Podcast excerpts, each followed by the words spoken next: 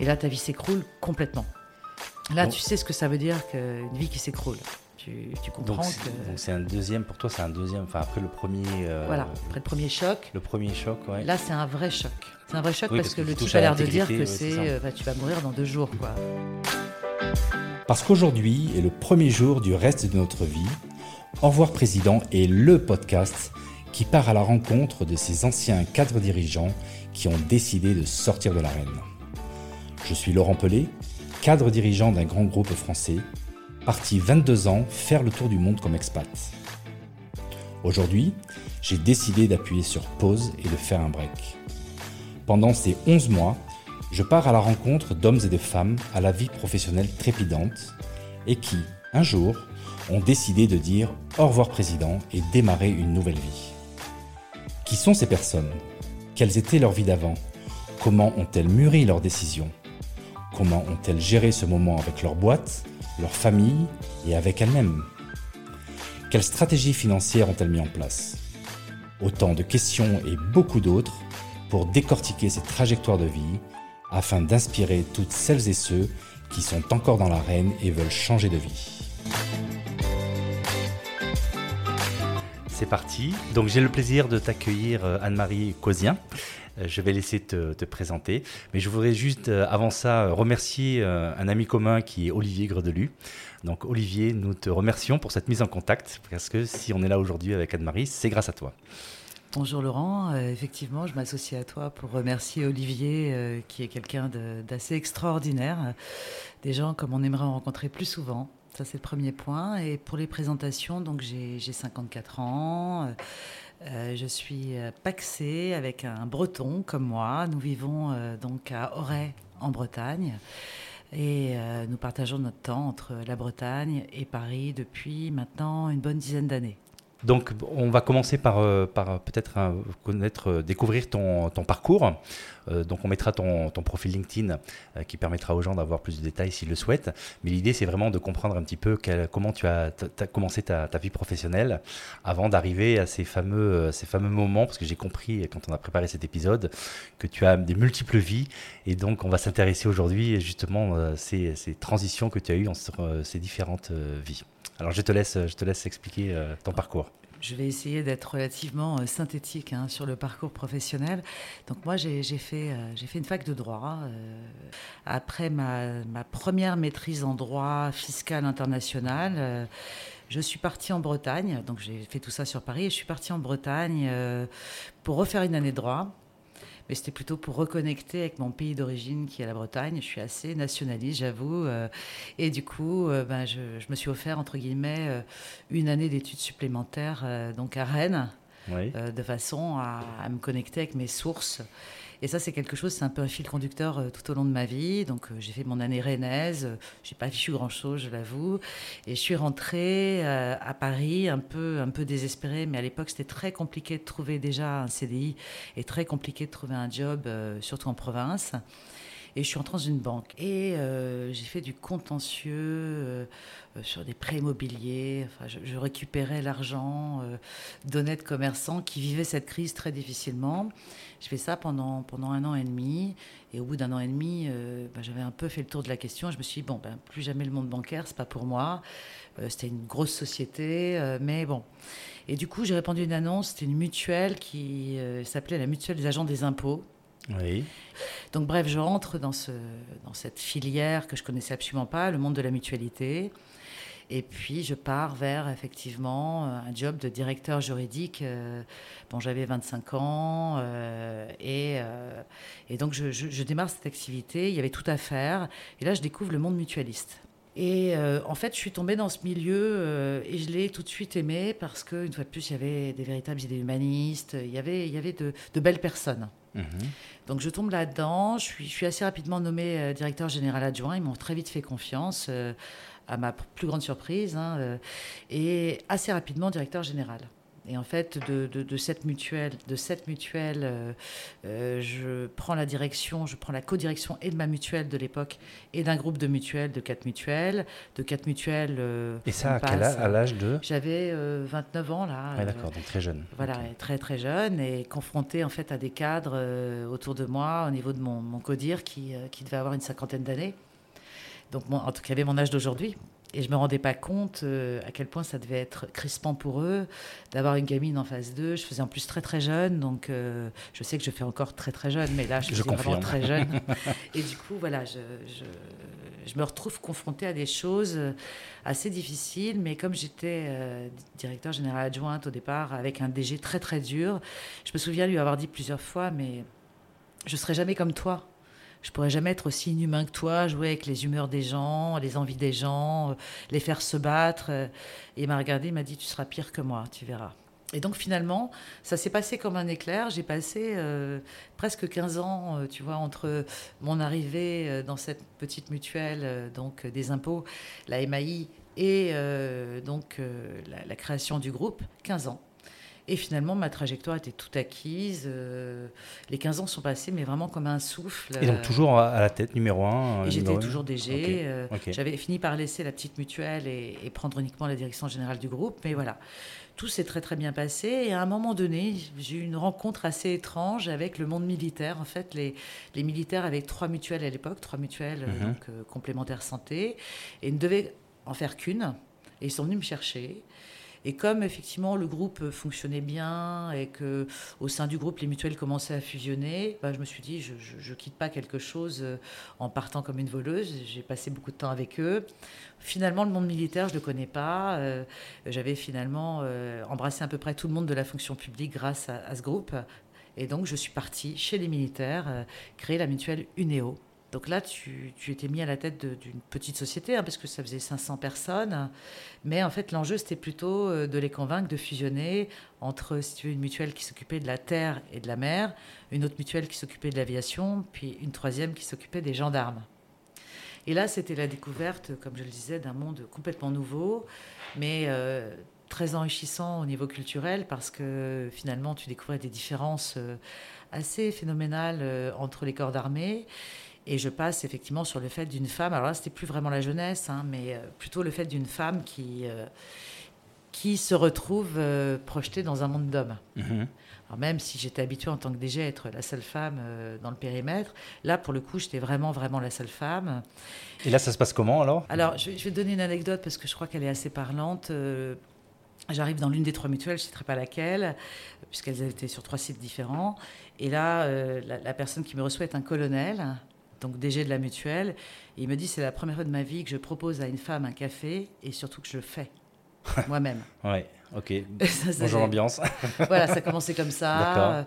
Euh, bon, après, j'ai compris que je n'étais pas forcément la, bienvenue parmi eux, mais assez rapidement, en fait, euh, bah, vu le rythme si tu veux, de la fusion. Euh, moi, j'ai fait mes chantiers, j'ai fait mon travail et, et, finalement, la dynamique de la fusion a finalement lissé euh, Et donc ça a pris combien de temps d'accueil.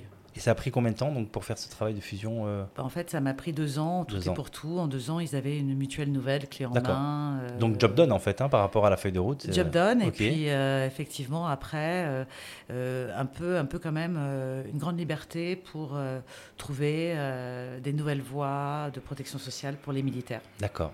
Et là, donc là, cette histoire-là dure pendant combien de temps dans cette, Elle dure pendant 7 ans. 7 ans, d'accord. Elle dure pendant 7 ans. Je, me souviens avoir pris très peu de vacances. Oui. avoir beaucoup travaillé, pas que les deux premières années, hein, mais, euh, mais en fait tout au long du parcours. Et je, prends des, je décide de prendre des vacances Noël, jour de l'an, ce qui m'arrivait jamais. D'accord. Je pars à Zanzibar avec mon mari et, et au retour euh, de Zanzibar, je suis convoquée par le, le, général qui est, qui est, président de la mutuelle et qui me dit voilà, euh, bah, il y a trois solutions. Soit vous pliez sous le joug de mon autorité, soit on se quitte euh, ennemis, soit on se quitte bons amis. Et euh, il y a un rationnel, enfin tu le sentais venir, il y avait quelque chose qui, qui pouvait laisser deviner qu'il y allait avoir ça au retour de tes vacances ou c'était complètement brutal et inattendu? Alors non, il y avait clairement, alors il y avait un côté rationnel, c'est qu'en fait, tous les trois ans, tu changeais de président. D'accord. C'est la particularité des mutuelles militaires. Ils sont nommés par le ministère des Armées. Et donc, j'en étais à mon troisième. Mhm. J'attaquais mon troisième. Et c'était quelqu'un que je côtoyais depuis sept ans, à qui je m'entendais bien, mais bon, tu as toujours un doute sur, euh, sur finalement la qualité de tes échanges relationnels avec les Mhm. personnes. Surtout dans ce monde-là qui est très feutré, la Mhm. grande muette. On ne parle pas, on ne dit rien. Donc je lui avais aimablement demandé devant euh, celui qui allait partir s'il allait me garder. Il m'avait dit oui, dans l'armée, Anne-Marie, on ne choisit pas, c'est subordonné. Rien que le mot, tu vois, ça m'a fait un peu, un peu Mhm. froid dans le dos. Je me suis dit, oula, subordonné. euh, si tu veux, dans le dans l'avancée des, des codes, euh, notamment le code de la mutualité, il était question que le président et le DG soient deux dirigeants effectifs. Donc, euh, tu parlais d'égal à égal. D'accord. Tu n'es pas dans l'armée, Donc là, petit, l'assurance. euh, signal faible que. Un petit signal faible Mhm. que, bon, ça allait pas être aussi, aussi sympa que je l'imaginais, Mhm. mais le type était sympa. Et puis pendant que j'étais à Zanzibar, je captais absolument pas, donc ça c'était un vrai bonheur, pas de mail, pas d'appel. Et un jour, j'ai réussi à monter sur une colline et à capter mes mails, et je vois qu'il signe euh, euh, machin, euh, président et directeur général. Aïe. Et là, mon mari me C'est dit, plus un signal euh, faible là. lucidement, il me dit, euh, ça sent un peu le sapin pour toi au Ouais. retour. Mhm. Il avait complètement raison, hein, puisque j'ai- le droit à un accueil un peu, un peu, un peu direct, un peu, un peu sauvage, hein, je t'avoue. Alors qu'est-ce qu'on ressent à ce moment-là? Donc là, il te, il te propose ces trois alternatives. Là, ton. Quelle est ma réaction? Est ta réaction? Tu penses quoi à ce je, je moment lui dis, euh, écoutez, je, je- je crois qu'on va se quitter bons amis, hein, c'est la seule option possible. Ouais. Par contre, c'est pas un divorce par consentement mutuel, donc on va prendre chacun nos avocats. Et surtout, tu, ressens un grand vide au moment où tu dis ça. Pas vraiment de la tristesse, mais plutôt un grand vide. Tu te dis, mais en fait, tu es en train de comprendre que ta vie d'avant elle est terminée. Parce que moi, j'ai une sorte de double réaction. D'abord, une réaction, donc pas si surprise que ça, mais euh, une réaction en me disant, mais euh, c'est toute ma vie en fait. J'ai fait ça depuis que je suis très jeune. J'étais très attachée au personnel C'est 15 euh, plus de la 7, hein, mutuelle. ça, ouais. du Néo. ouais. Et c'était une vraie famille pour moi. Mhm. J'étais très attachée au monde militaire pour lequel j'espère avoir, avoir fait des, des- des choses, euh, bon, on va dire, euh, intéressantes. Et tu te dis, bon, bah ok, euh, il va falloir penser à l'après. Ok. Et donc là, tu, donc l'histoire se termine. Donc. euh, Alors l'histoire se termine, euh, comme je te l'ai dit, brutalement, mais encore plus brutalement au final parce que euh, tu sais que tu es obligé de rester pendant une certaine période, tu es obligé de rester pendant trois mois. Oui. Et, et là, bon, euh, c'était clairement pas supportable. Euh, euh, J'étais obligée de l'écouter, euh, présenter son programme pour donc les trois ans à venir. Et assez rapidement, je lui ai demandé de partir. hein. Je lui ai dit que j'allais pas finir Donc partir plus tôt que ce qui était la prévu. période en fait. probatoire et que j'allais partir plus tôt. Donc là, je me retrouve en Bretagne, tu vois, chez moi. Euh, cette maison qu'on avait achetée depuis, depuis un an. Alors, euh, bon, euh, l'hiver en Bretagne, c'est pas folichon, folichon. J'étais toute seule parce qu'effectivement, tout le monde est à Paris autour de moi. Et là, tu, tu commences à comprendre que, bon, tu, tu peux rien dire parce que tu es dans la période des trois mois où il faut rien dire. Et tu commences à comprendre que ta vie d'après, il va falloir la créer. Mhm. Et un peu finalement à partir de rien. Parce qu'en fait, tu as fait ça une fois de plus toute ta vie et tu n'as pas vraiment d'armes pour affronter le grand vide. C'est assez étonnant. Mais pour toi, c'était clair que tu allais continuer dans ce monde des mutuelles ou bien tu, tu cherchais à réinventer, à faire quelque chose de, de, de- de radicalement différent? Alors j'ai j'ai toujours voulu être peintre, donc Ouais. euh, j'ai commencé à peindre, mais évidemment, j'avais plus aucune inspiration à ce moment-là parce que je crois que je n'étais pas dans le mood pour euh, Ouais. faire de la peinture, je n'étais pas dans le mood pour lire, je n'étais pas dans le mood pour écouter de la musique. En fait, tout ce que j'avais envie de faire tout le temps, je pouvais plus le faire parce que j'étais tout simplement euh, en boucle sur euh, je fais quoi après.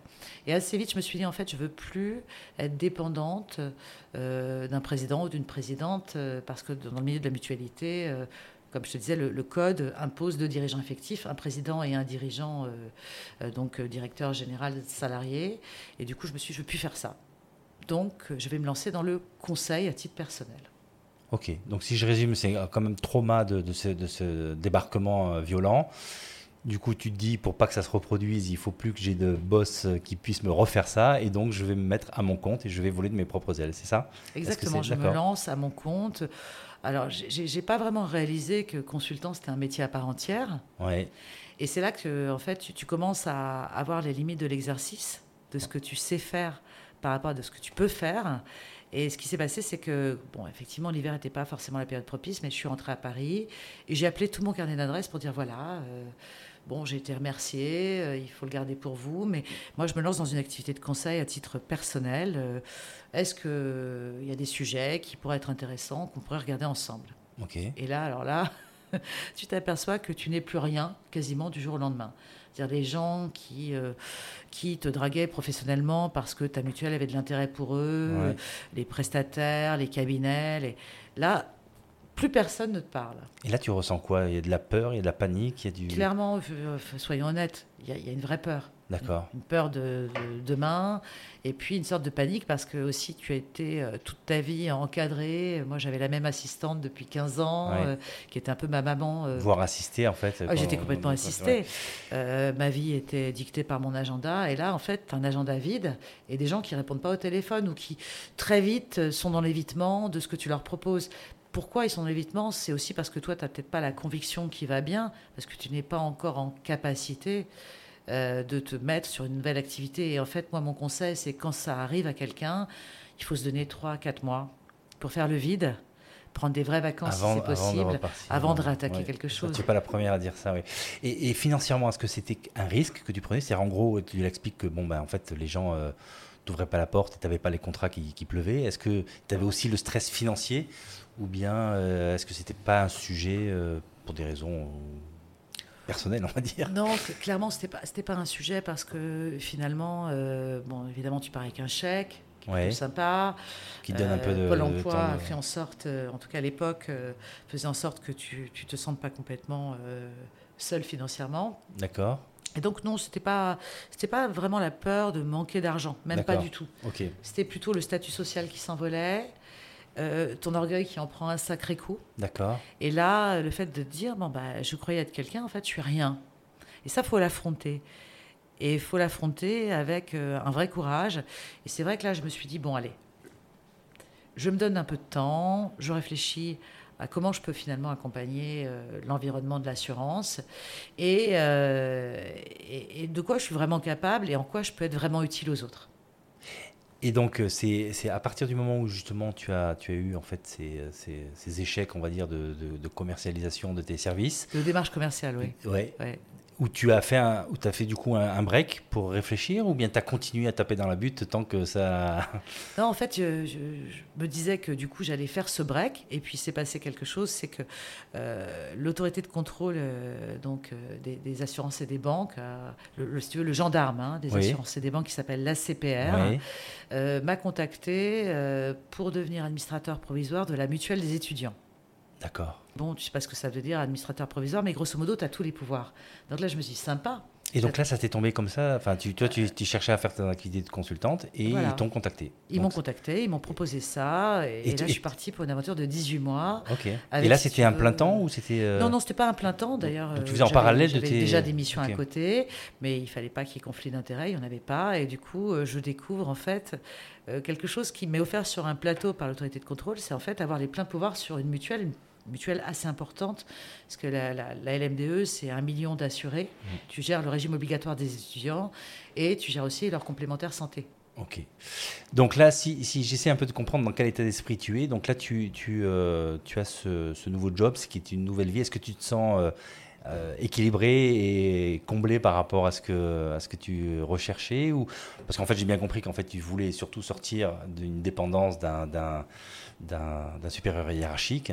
Là, est-ce que tu sentais que tu avais en fait ce que tu, euh, ce que tu recherchais, ce que tu voulais, ce dont tu avais besoin? Bah, si tu veux, en fait, euh, mon ego euh, a été totalement comblé parce que je représentais et le supérieur hiérarchique, enfin, en fait, le, le président et les pouvoirs du DG.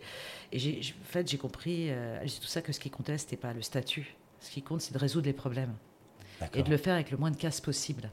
Et là m'est venue une idée de, de, continuer dans cette voie-là. Donc euh, j'ai continué mon activité de conseil, mais toujours sur la résolution de situations de crise. Ça Donc tu t'es spécialisé un peu pour euh, justement euh, tout ce qui est effectivement résolution de situations de crise, essayer de venir en aide, essayer de sauver les salariés. donc je l'ai fait à, à, trois reprises sur trois dossiers complètement différents. Et en fait le Covid est arrivé. Oui. Et là, euh, bah, quand tu te retrouves euh, donc en Bretagne, ça c'était super parce qu'il faisait super beau. Je me suis remise au sport. Euh, contrairement à beaucoup de Français, moi j'ai vraiment fait. Enfin, j'ai transformé ma vie en ascétisme presque. Mhm. Et là, j'ai réfléchi. Le Covid a fait réfléchir tout le monde, je pense. Et je me suis dit bon, il faut que je fasse autre chose. Et là, très clairement, en fait, la seule chose que j'avais pas explorée, c'était le monde du corporate. D'accord. Et quand Capgemini recherchait quelqu'un pour la partie assurance, bah, je me suis lancée là-dedans. Euh, alors d'abord au 3 5 parce que j'hésitais quand même à partir vers une boîte du CAC 40. Pour moi, c'était vraiment l'inconnu, hein, complète. Et je me suis allez, aller à plus de 50 ans, je vais tester ça. Une boîte du CAC 40. Euh. Alors ça, il y a un truc que je comprends pas, parce qu'en fait, je comprends bien que la première partie, en fait, tu as fait un au revoir président subi, on va dire. Du coup, je comprends la logique de se dire, je vais me mettre à mon compte parce que je veux être indépendante. Là, je sens que tu es dans une phase qui se passe bien parce que, voilà. Mais du coup, je vois pas du tout la logique de se dire, je vais retourner dans une boîte du CAC 40 qui, par définition, est très euh, hiérarchisée. Donc, en fait, tu, retournes te brûler là où tu as déjà été brûlé Donc, donc je ne comprends pas la logique de, ce, de cette décision. Alors, je pense que euh, certains de tes interviewés ont dit la même chose que moi, c'est-à-dire que le Covid, malheureusement, ne te permet pas de faire beaucoup de démarches commerciales. D'accord. Et donc, euh, j'avais des clients récurrents, mais je ne voulais pas rester sur cette récurrence. Je pense que tu as compris que la récurrence m'amuse que moyennement.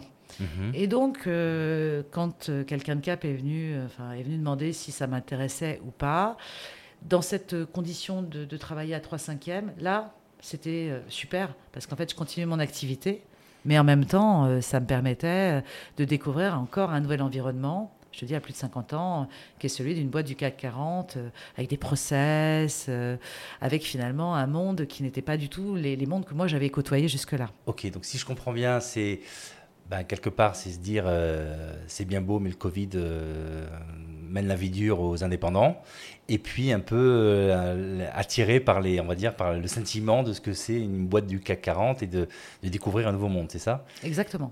D'accord. Et, pas la peur de se dire, je risque de retomber dans, euh, dans ce, ce, monde en fait euh, hiérarchique. Là, à ce moment-là, tu penses tu penses pas ou? Ah, Alors j'y pense et en fait je, prends des, enfin, je pose des questions bien sûr avant d'entrer et je m'aperçois que ce sont des entreprises qui sont global, globalisées donc à partir de là, euh, certes, tu peux avoir un patron, mais ce patron, de toute façon, dans deux ans, sera plus le même.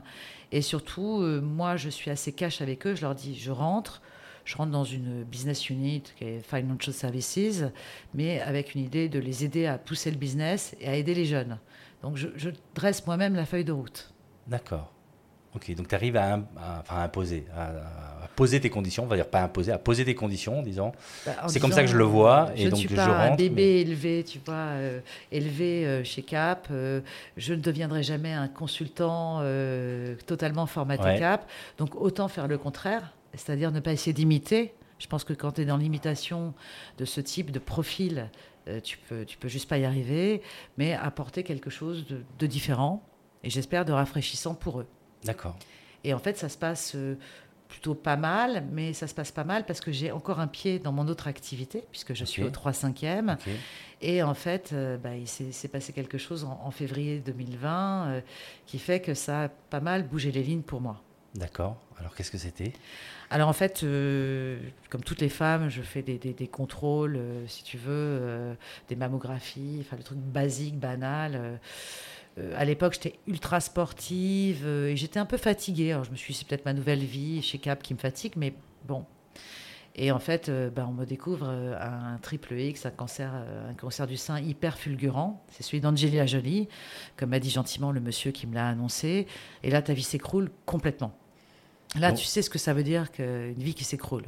Tu, comprends que. Donc c'est un deuxième, pour toi, c'est un deuxième, enfin après le premier. voilà, après le premier choc. Le premier choc, ouais. Là, c'est un vrai choc. Ah, c'est un vrai choc, oui. C'est un vrai choc parce, que, le type a l'air de dire que c'est, euh, tu vas mourir dans deux jours, quoi. Euh, enfin, il me l'a annoncé de façon très froide. On se connaissait pas. À la période du Covid, tu allais voir en fait le premier spécialiste que tu trouvais en rendez-vous et, ce monsieur, je le connaissais pas et je ne lui en veux pas du tout. Mais c'est vrai que cette façon de l'annoncer en me citant Angelina Jolie, je trouvais ça à la fois sympa parce qu'Angelina Jolie c'est sympa, mais en même temps euh, super, super violent là aussi.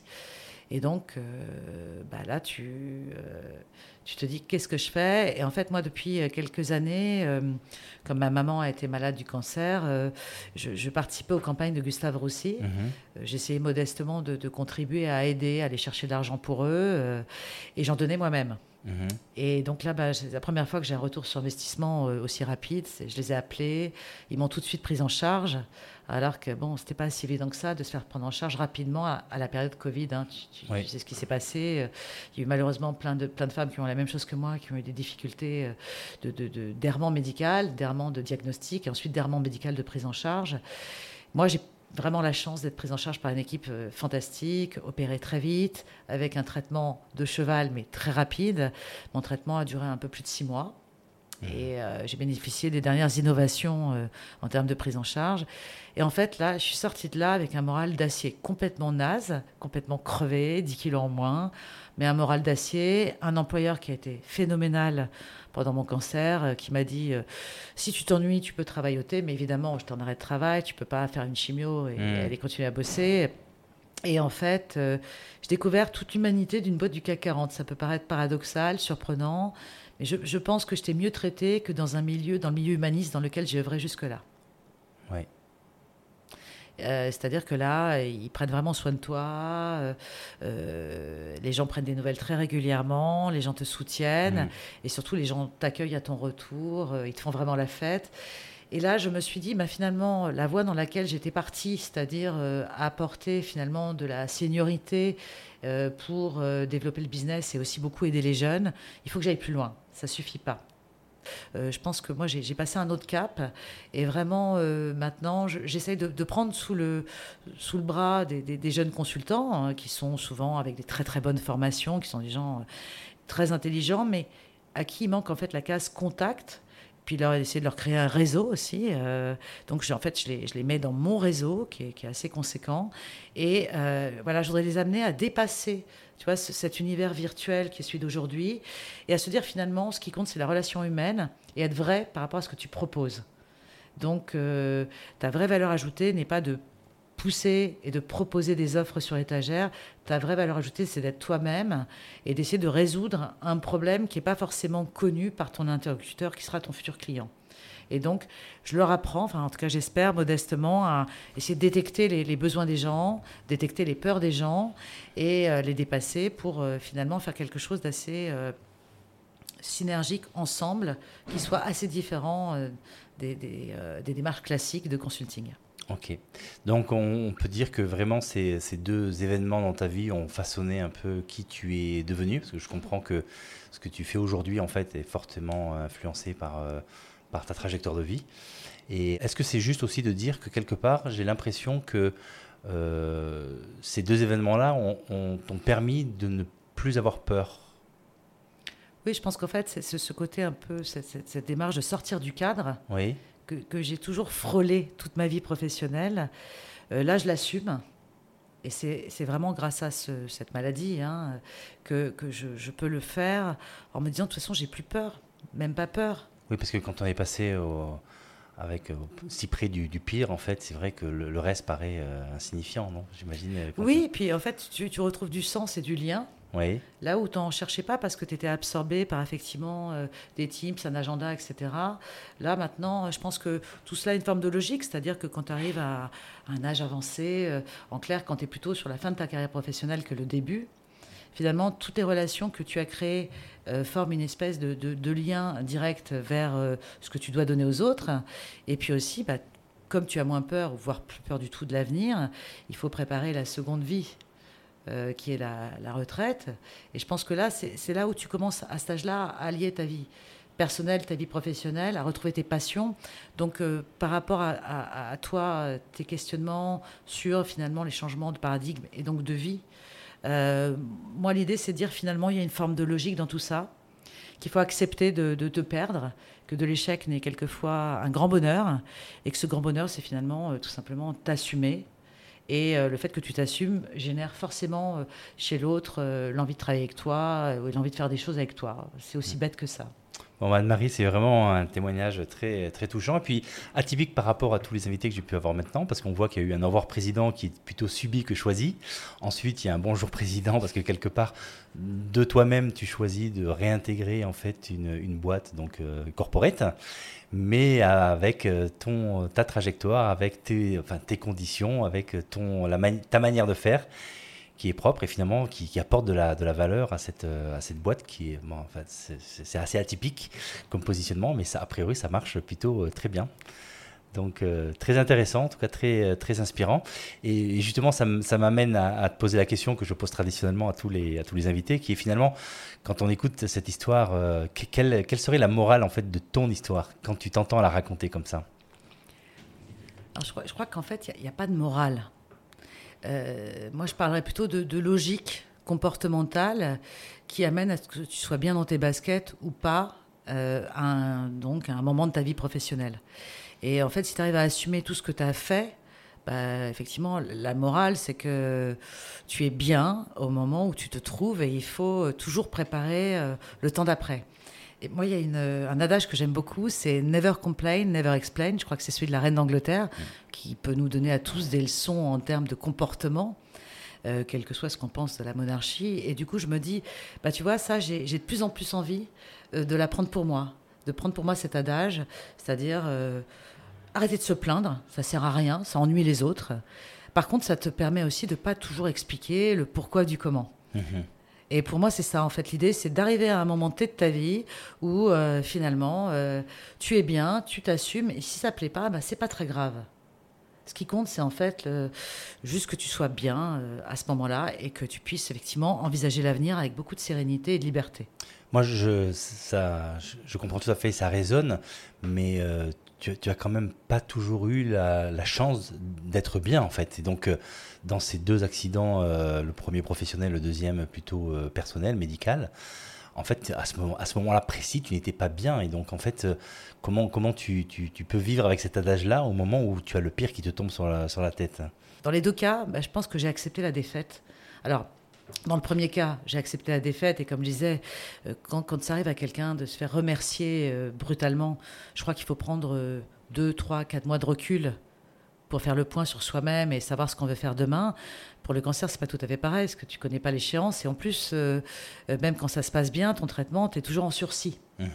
Donc en fait, là, pour le coup, euh, il faut juste dire que effectivement, chaque jour est le, reste de ta vie et que tu dois en profiter. C'est très bête ce que je te dis, c'est très basique, mais à tous les niveaux, faut en profiter. Il faut avoir envie, une fois de plus, d'être là, avec les gens avec qui tu parles. Et là, je te parle, je suis bien avec toi, je suis bien là. Euh, et j'espère simplement que c'est un encouragement pour, euh, pour tout le monde à se dire, bah, justement, toutes les horreurs qui peuvent arriver dans une vie, qu'elles soient euh, effectivement professionnelles, personnelles, des soucis de santé, dans la mesure où tu les passes et dans la mesure où ça ne ça t'handicape pas pour la suite, il faut voir ça comme finalement un booster pour l'avenir. Mmh.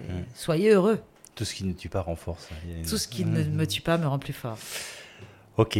Euh, en termes de, ressources, est-ce que tu as des, choses qui, ont été une grande ressource pour toi, que tu pourrais partager avec les auditeurs, qui vraiment t'a aidé, qui donc pourraient aider euh, des personnes qui, qui sont peut-être dans des, dans des euh, situations similaires et qui peuvent s'identifier à ce que tu as vécu?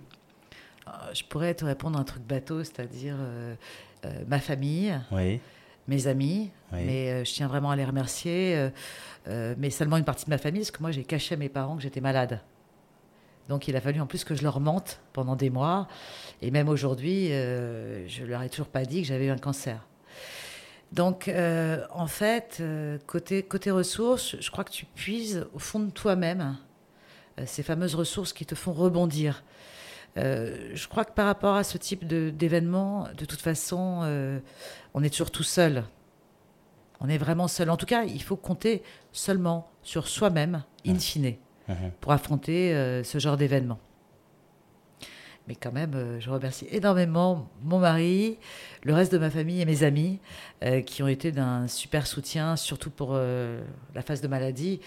Pour le reste, je crois que ça a été dit par pas mal de tes interviewés quand ton travail te quitte, tu t'aperçois que très rapidement, euh, il y, a un désert incroyable autour de toi par rapport aux gens que tu fréquentais quotidiennement. C'est une peur qui revient quand je parle de, justement de, ces changements de vie, c'est qu'en fait des gens euh, s'assimilent à leur statut et finalement à la peur de dire si je ne suis plus ce pourquoi je travaille, en fait je ne suis plus moi et donc c'est cette peur de, perdre, de oui, de perdre, euh, perte de statut, perte de, je sais pas comment on peut dire ça. Tu l'as très bien résumé, c'est vraiment une perte de, statut qui, fait peur aux gens. Et là, j'ai qu'un conseil à donner euh, qui est tellement simple aussi. C'est, je crois qu'il faut toujours apprendre à prendre du recul par rapport à ce qu'on est. C'est-à-dire, pour rester soi-même, il ne faut pas s'emballer sur un statut. Tu n'es pas le, tu ne deviens pas le statut que tu représentes. Alors certes, pour le représenter, euh, il faut avoir une certaine tenue. Et ça, euh, je pense que dans, dans, tous les métiers que moi j'ai pu exercer, il faut rester digne et il faut représenter la fonction mais tu n'es pas la fonction. Oui, le piège, c'est ça, c'est de croire qu'on est la fonction et du coup je perds la fonction et du coup je, je me perds moi-même. J'ai vu beaucoup de gens que je considérais comme des, des, très grandes personnalités euh, perdre pied parce qu'ils perdaient leur boulot.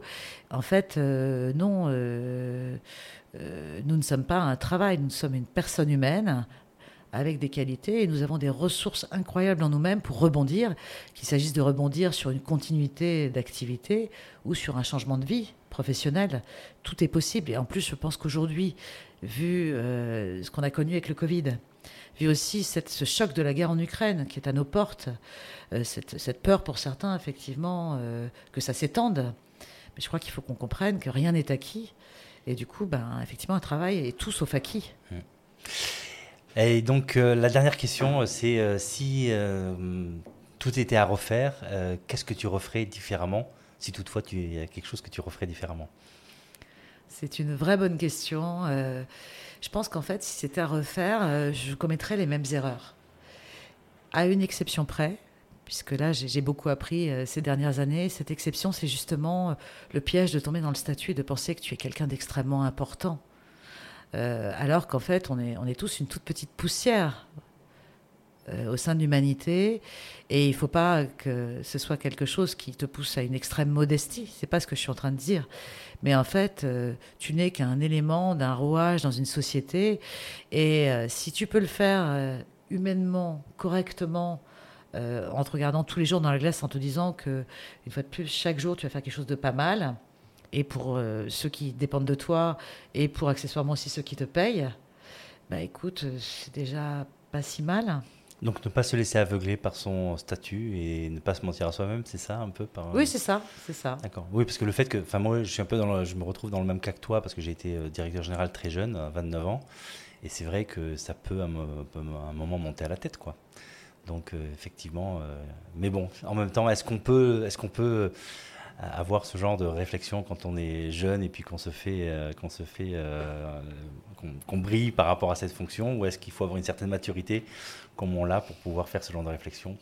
Question. Ça, c'est tout le, Laurent, c'est tout le charme du temps qui passe. En fait, euh, je, pense que ce péché d'orgueil qu'on a sûrement tous commis euh, parce que nommé trop jeune à des postes de responsabilité et, trop couvé, trop choyé. Euh, en fait, le fait d'être appelé par la patrouille parce que tu as, ensuite des incidents mmh. ben, fait que, oui, oui, l'humilité revient toute seule. Mais une fois de plus, never complain, never explain. Oui. D'accord. Eh ben ça, je crois que c'est une très bonne euh, conclusion. En tout cas, Anne-Marie, vraiment, je te remercie parce que voilà, je pense que j'ai senti, je pense que les auditeurs ont senti que tu t'es vraiment euh, ouvert de manière euh, très authentique et tu, on a, tu as parlé de, toi et, et, tout ce partage est vraiment très, très inspirant. Donc, merci pour cette, cette franchise, cette authenticité. Et puis, je te souhaite donc bonne continuation. Merci beaucoup, Anne-Marie. Merci, Laurent. Merci. Au revoir. Bonne continuation aussi. Au revoir. Alors voilà, j'espère que cet épisode vous a plu. Si c'est le cas, alors maintenant c'est vraiment à vous de jouer. Comme je vous le disais dans mon épisode 0, ceux d'entre vous qui veulent m'encourager à continuer peuvent m'aider très concrètement en faisant trois choses hyper simples. Le plan se résume en trois lettres CNP commenter, noter, partager.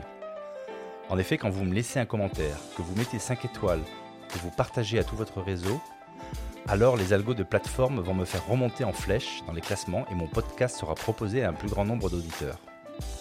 Bon, je compte sur vous et n'oubliez pas, si vous ne voulez pas louper le prochain épisode, enregistrez-vous vite sur revoirprésident.com pour être averti dès qu'il sort. Allez, c'est tout pour aujourd'hui, à très vite et prenez bien soin de vous. Bye bye.